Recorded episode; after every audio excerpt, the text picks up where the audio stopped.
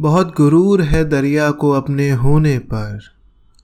जो मेरी प्यास से उलझे तो धजियाँ उड़ा दूँ। श्री राहत इंदौरी। दोस्तों, मेरा नाम है कौस्तुब और आप सुन रहे हैं एक गज़ल रोज़ाना पॉडकास्ट। राहत इंदौरी कल, यानी 11 अगस्त को, एक लंबा और मुशायरों के शोर शराबे से भरा जीवन गुजार कर चले गए। लेकिन जाते जाते छोड़ गए अपने पीछे ये विरासत जिसकी पूजा करने के लिए हर शायर, हर गज़ल को, शायरी गज़लों और नज़मों को पसंद करने वाला कोई भी व्यक्ति बस अपने सीने से लगा कर यही सोचता होगा कि जिस व्यक्ति को हमने अमर समझ लिया था, जिसकी आवाज़ को, जिसके लफ्ज़ों को हमने अपने अंदर बसा लिया था, आज वो शांत हो गया है। लेकिन शायद अब राहत इंदौरी ना रहे हमारे बीच, लेकिन उनका नाम और उनका काम हमेशा अमर रहेगा। श्री राहत साहब की तारीफ़ कर ले जाना या उनके किए काम को या उनकी विरासत को कुछ चंद लफ्ज़ों में बाँध कर किसी तरह बयां कर पाना तो नामुमकिन है। लेकिन इतना ज़रूर समझ सकते हैं कि बहुत ही आसान और सरल भाषा का इस्तेमाल करके भी श्री राहत इंदौरी हिंदुस्तान के सबसे बड़े शायर बने। बस उन्हीं को याद करते हुए उनको श्रद्धांजलि देते हुए आज हम पढ़ेंगे उनके कुछ ख्याल और उनके नज्म। लेकिन उससे पहले श्री राहत इंदौरी जी से जुड़ा एक बहुत ही दिलचस्प किस्सा आपको सुनाना चाहूँगा। ये किस्सा राहत साहब ने एक मुशायरे में अपनी जनता को सुनाया था। उन्होंने कहा कि एक दिन एक साहब ने उन्हें कहा कि राहत इंदौरी एक जिहादी है। राहत इंदौरी, एक जिहादी। ये सुन के वो काफ़ी परेशान हो गए। इतना परेशान कि वो पूरी रात करवटें बदलते रहे और सोचते रहे कि क्या ये सच है? क्या वो सच में एक जिहादी हैं? खैर, इस बात का पता तो उन्हें सत्तर साल की उम्र तक नहीं चला, लेकिन उन्होंने कहा कि मैं सारी रात बिस्तर पर अपना जायज़ा लेता रहा। रुआ रुआ नापता रहा कि कहीं मैं जिहादी हूँ क्या? सुबह तक उन्हें कोई जवाब नहीं मिला। अपने कमरों की दीवारें, उन पे टंगी कैलेंडर और फ़ोटो उनको वो जवाब नहीं दे पाई। फिर तभी उनको सुबह वो आज़ान सुनाई थी। उन्होंने उस तरफ़ इशारा किया और कहा, तू ही बता दे क्या मैं जिहादी हूँ? पता चला जिहादी तो नहीं, लेकिन कुछ अलग ज़रूर थे, श्री राहत इंदौरी। इस घटना के बाद श्री राहत इंदौरी ने यह चर्चित शेर लिखा था। मैं जब मर जाऊँ तो मेरी अलग पहचान लिख देना। मैं जब मर जाऊँ तो मेरी अलग पहचान लिख देना। लहू से मेरी पेशानी पे हिंदुस्तान लिख देना। भाई, राहत साहब की गज़लें राहत साहब से बेहतर सुना पाना तो भाई, मेरे बस की बात नहीं, उनकी, उनका ये जोशीला अंदाज, उनकी आवाज़ जैसे तरन्नुम में हवा घोलती हुई आपको आके हिला के चली जाती हो, ना वो अंदाज मेरे पास है, ना वो सहूलियत। लेकिन फिर भी मैं कोशिश करूँगा उनकी कुछ गज़लें पढ़ना ताकि हम उनको याद कर सकें। और इस गज़ल सुनने सुनाने की परंपरा को ज़िंदा रख सकें।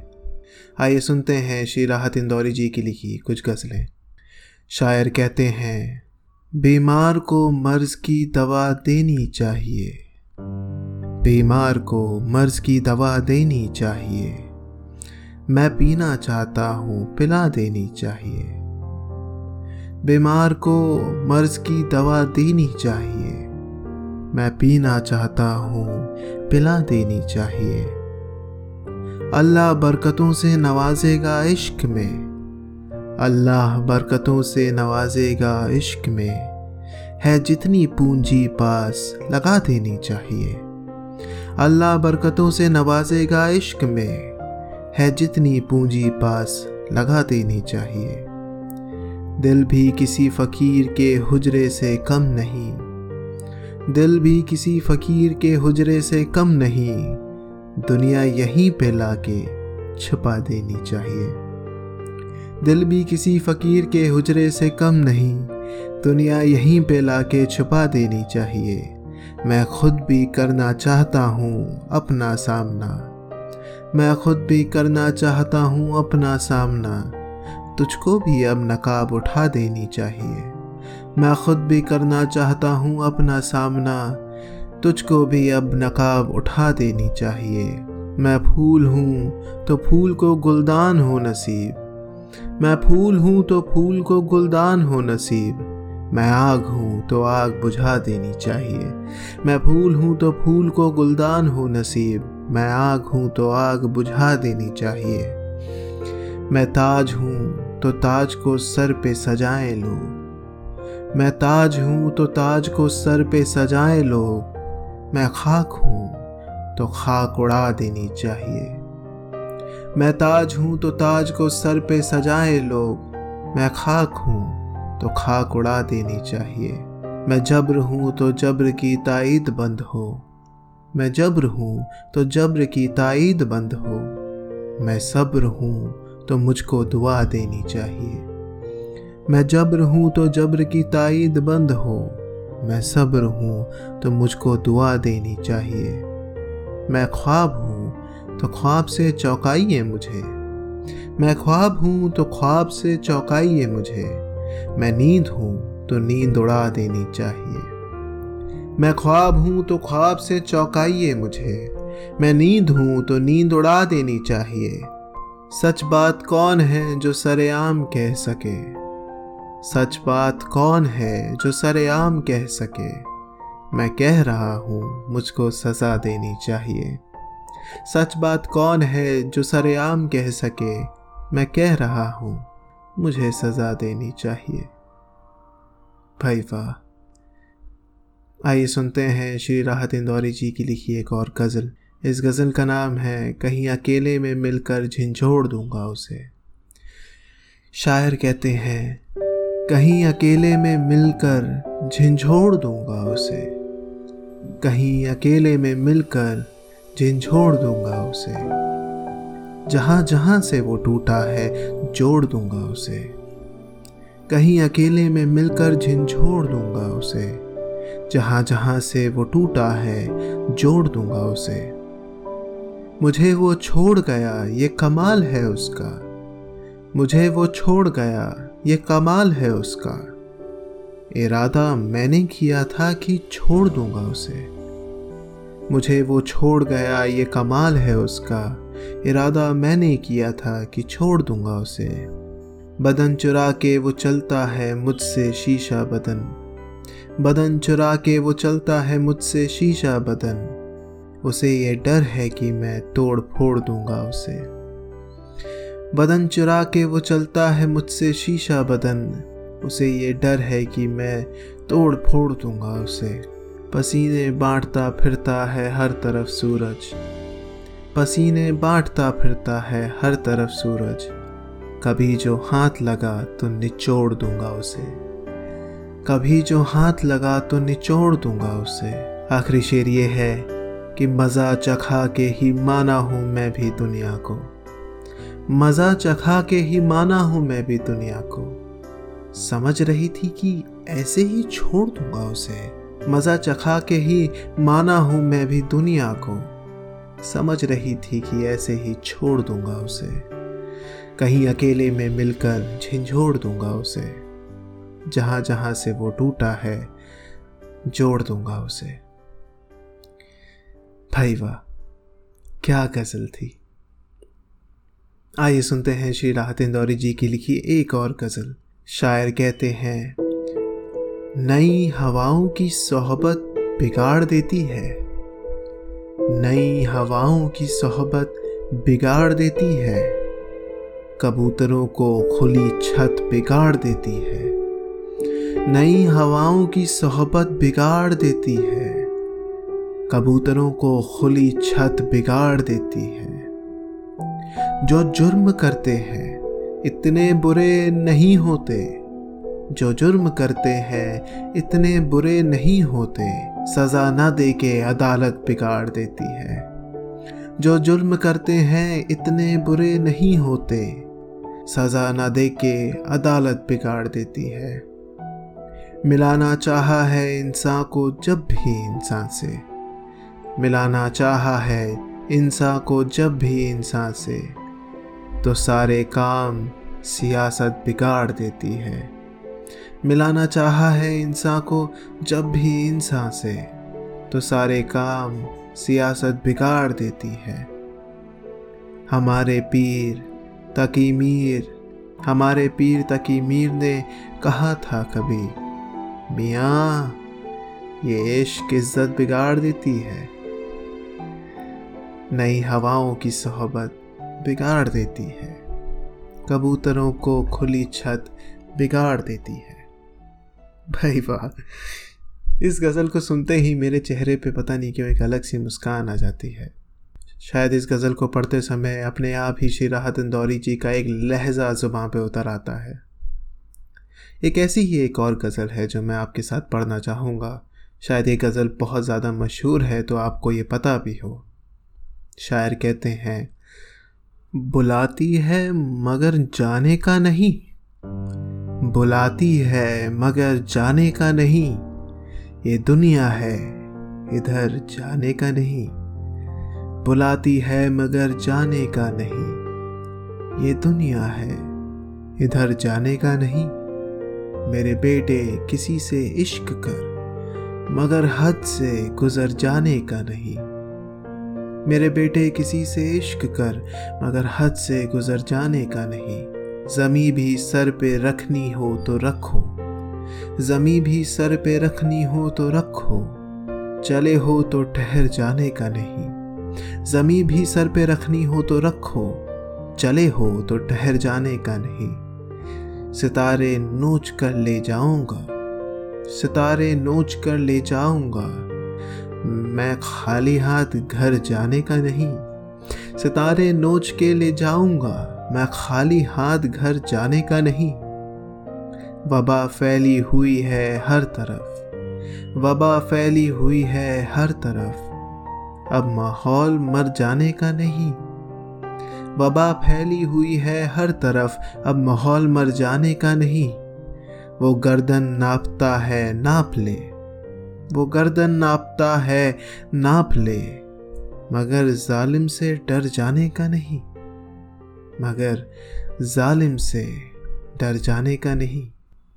वाह अगर राहत साहब की तारीफ़ करने की कोशिश भी की जाए तो अपने जहन से बस एक ही आवाज़ निकलती है, भाई राहत साहब, वाह वाह, क्या कह गए आप? क्या लिख दिया आपने? आपके शेर, आपकी सेटायर्स, आपकी सरकाज़म, मानो हमारे जहन में कहीं अंदर छुप कर बैठ गई हो। अगर राहत साहब के लिखे लफ्ज़ों को हीरे मोती और सोने से जड़वा भी दिया जाए तो उन अक्षरों की उन लफ्ज़ों की, उन हीरे मोती और सोने से ज़्यादा कीमत लगेगी। या शायद उन लफ्ज़ों की कीमत लगाई जा भी सकेगी या नहीं? इस सवाल का जवाब ना ही मिले तो अच्छा है। एक गज़ल रोज़ाना के इस एपिसोड को मैं अपनी आवाज़ से अंत नहीं करना चाहता। शायद राहत साहब की गज़लों को पढ़ने वाले केवल राहत इंदौरी ही है। उनकी आवाज़, उनके लिखे अल्फाजों को वो इज़्ज़त देती है जो शायद हम कभी ना दे पाए। तो आइए सुनते हैं श्री राहत इंदौरी जी की मेरी सबसे मन पसंदीदा गज़ल उन्हीं की आवाज़ में। अगर खिलाफ है होने दो। जान थोड़ी है। जान थोड़ी है। जान थोड़ी है। अगर खिलाफ है होने दो। अगर खिलाफ है होने दो। जान थोड़ी है। ये सब धुआँ है। कोई आसमान थोड़ी है? अगर, अगर खिलाफ है होने दो। जान थोड़ी है। ये सब धुआँ है। कोई आसमान थोड़ी है। कोई आसमान थोड़ी है। लगेगी आग तो आएँगे घर के ही जद में। यहाँ पे सिर्फ़ हमारा मकान थोड़ी है। पूरा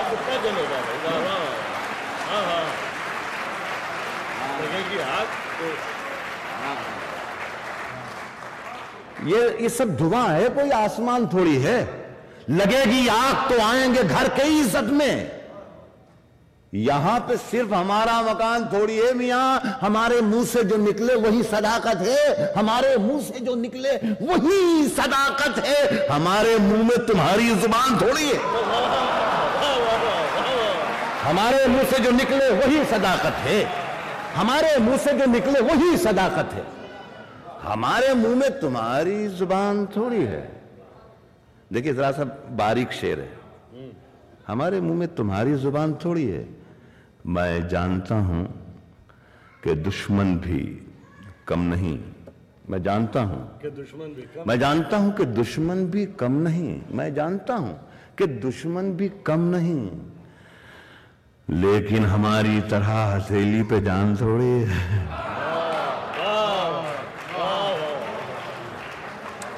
मैं जानता हूँ कि दुश्मन भी कम नहीं। लेकिन हमारी तरह हथेली पे जान थोड़ी है जो आज साहिब मसनद हैं कल नहीं होंगे वाह वाह वाह जो आज साहिब मसनद हैं जो आज साहिब मसनद हैं कल नहीं होंगे किराएदार हैं जाती मकान थोड़ी है जो आज साहिब मसनद हैं कल नहीं होंगे। जो आज साहिब मसनद हैं जो आज साहिब मसनद हैं कल नहीं होंगे। कल नहीं होंगे। किराएदार हैं जाती मकान थोड़ी है। सभी का खून है शामिल यहाँ की मिट्टी में। देखिए ये मैं शेर जो आपको सुना रहा हूँ यूस्टन में ये शेर मैं लाल किले में भी पढ़ता हूँ। और वज़ीर आज़म बैठे हुए होते हैं और उनके सामने मैं ये शेर पढ़ता हूँ। मैं इसीलिए शायद मैं हिंदुस्तान में बहुत मशहूर हूँ या बहुत बदनाम हूँ। इमरजेंसी के जमाने में मैंने एक मरतबा यह कह दिया था कि सरकार चोर है। तो दूसरे दिन पुलिस स्टेशन पर मुझे बुला लिया गया। अफसर ने मुझसे पूछा कि आपने रात मुशायरे में यह कहा है कि सरकार चोर है। मैंने कहा जी हाँ ये तो कहा है कि सरकार चोर है। लेकिन ये नहीं कहा कि हिंदुस्तान की सरकार चोर है, कि पाकिस्तान की सरकार चोर है, या अमेरिका की सरकार चोर है, या बरतानिया की सरकार चोर है। तो वो अफसर ने मुझे देख के अफसर मुस्कुराया और कहा कि अच्छा आप हमें बेवकूफ़ भी समझते हैं। क्या हमें मालूम नहीं कि सरकार कहाँ की चोर है?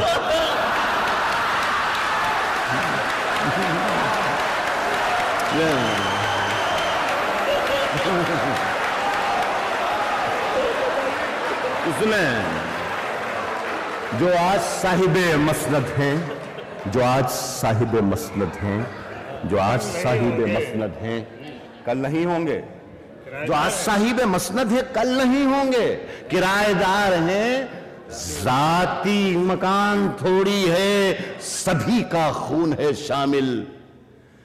यहाँ की मिट्टी में किसी के बाप का हिंदुस्तान थोड़ी है।